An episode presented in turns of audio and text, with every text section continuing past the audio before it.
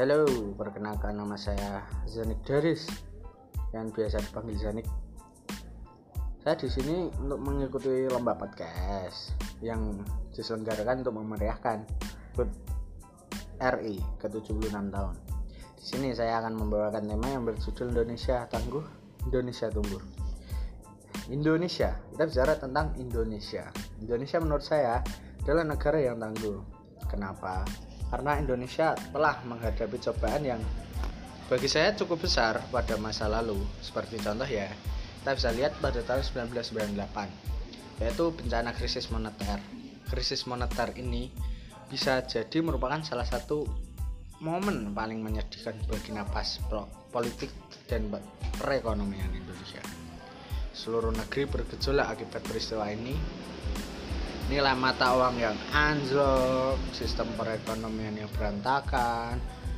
Ini memicu salah satu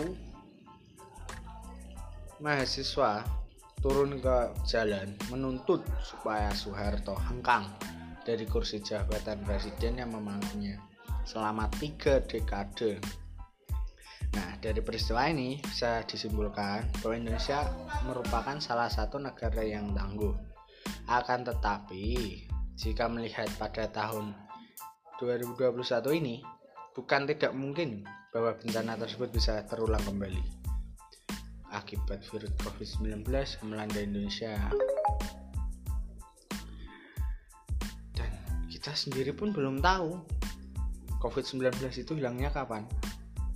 Nah, jadi kita sebagai masyarakat sebaiknya bisa saling membantu untuk melengkapi dan mematuhi anjuran dari pemerintah agar bisa mengurangi penyebaran COVID-19. Selain bencana krisis moneter ya, masih ada juga bencana lain yang menerpa Indonesia seperti bencana alam tsunami yang terjadi di Aceh pada tahun 2004 pada tanggal tepatnya ya pada tanggal 26 Desember 2004 tsunami di Aceh merupakan bencana tsunami yang menyebabkan banyak nyawa melayang akibat bencana ini. Karena dulu masih kurangnya ilmu penjelasan yang menjelaskan, menerangkan menghadapi sebuah bencana. Sebenarnya bencana tsunami ini tapi kalau sekarang sih ya sudah ada ilmu-ilmu yang menerangkan tentang bagaimana cara kita menghadapi tsunami, bagaimana kita menghadapi gempa, longsor, banjir itu sudah dijelaskan pada pembelajaran saat kita belajar di sekolah.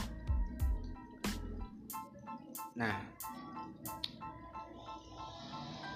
bukan hanya tsunami sih, bencana alam sih di Indonesia cukup lumayan besar karena Indonesia kan termasuk salah satu negara yang daerahnya dilingkari oleh cincin api pegunungan yang masih aktif. Ya kalau gunung meletus kan ya karena itu penyebabnya. Nah kalau banjir ya mungkin karena masyarakatnya yang kurang kurang gimana ya? Kurang bisa menyayangi lingkungan lah.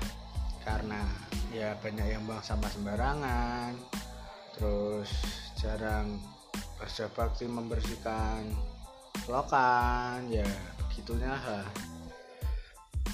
Nah, selain banjir juga ada gempa. Gempa kalau gempa kita nggak bisa prediksi ya. Karena itu kan kuasa dari sang pencipta jadi kita hanya bisa mengikuti anjuran dari pemerintah atau yang lainnya untuk kalau menghadapi gempa itu orang dulu kan biasanya bersembunyi di bawah kolong meja. Nah sekarang kan harus mencari tempat yang luas untuk bertahan agar tidak tertimpa suatu barang apa pun. Nah, nah selanjutnya ada tanah longsor. Nah kalau tanah longsor ini kita nggak bisa nih apa namanya bersembunyi atau dengan kata lain menghindari. Karena itu kan juga daerah rawan ya. Gimana ya? Jadi kan samping bukit. Biasanya ya kalau tanah longsor itu seperti itu. Nah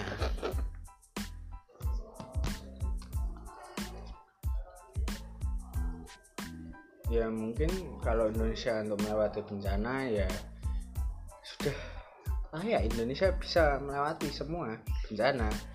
Tapi itu hanya in, dari rasa keinginan dari kita sebagai warga negara untuk mengikuti semua anjuran yang dianjurkan oleh pemerintah. Kalau menurut saya sih begitu ya. Ya. Kurang lebih sih begitu Nah,